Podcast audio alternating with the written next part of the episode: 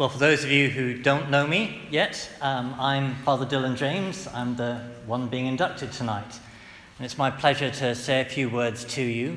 Um, but before I do that, can I? I know we greeted by name um, those who have come, um, the ecumenical representatives and the civic dignitaries, but can I repeat the thanks? It, your presence here adds a lot to this parish's celebration tonight. I want to say a few words to you about two things about power and about service. That during this ceremony, I will be juridically given power over this parish. That will be symbolized by two actions in particular that the dean will read the letter from the bishop, the letter of appointment that appoints me as parish priest here, parish priest of Westmore's parish, which includes Verwood and Ferndown and the neighbouring suburbs and villages. And the dean will hand me the keys of the parish, giving me power. The point I want to make to you, though, is that it's a rather curious sort of power, and that it's a power that I can't use for my benefit. It's a power that only exists for the service of others.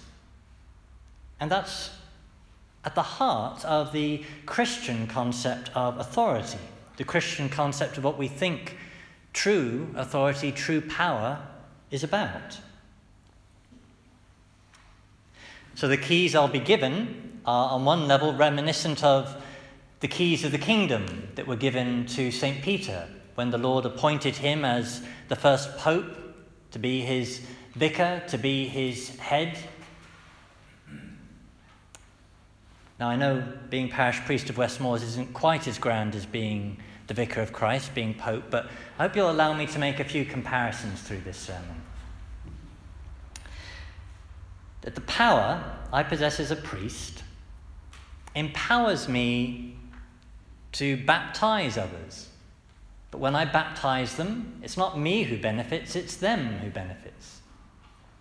That as a priest, I am empowered to forgive sins in the sacrament of confession.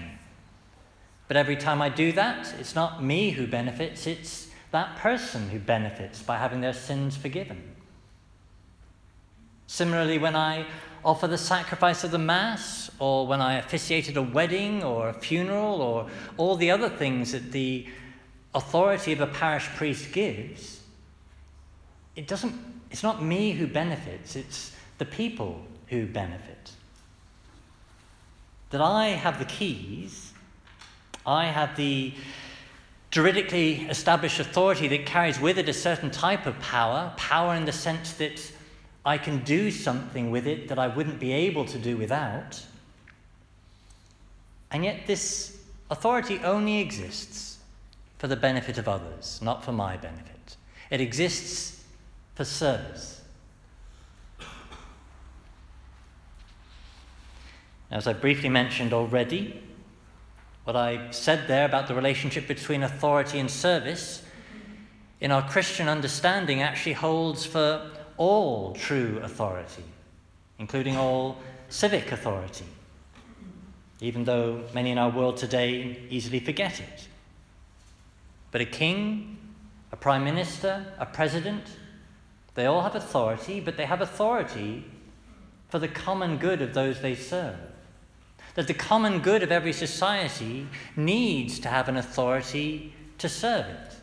And that authority exists for the only reason that it might be there to serve the common good of that community. So, tonight, what I'm saying here is that as the keys are handed over, as the letter of appointment is read, Let's remember what this is about that this is about the service of this community.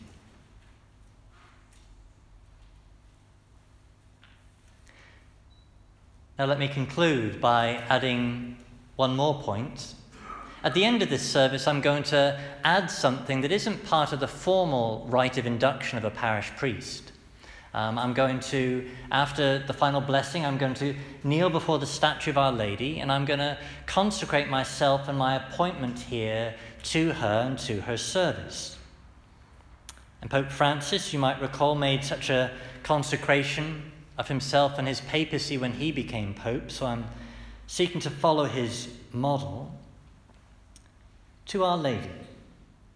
That Our Lady was a servant. Our Lady, as she says of herself in the Gospels, was the handmaid of the Lord.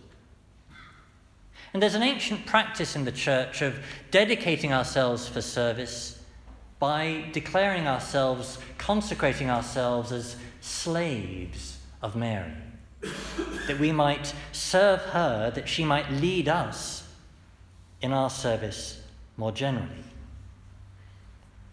And so, in that act of consecration, in that giving myself to be a slave, there'll be a chain that will be blessed to symbolize that, that I will clasp around my ankle the way a slave would be chained. I'm doing that that I might, with her help, by her example, be a better servant of this congregation.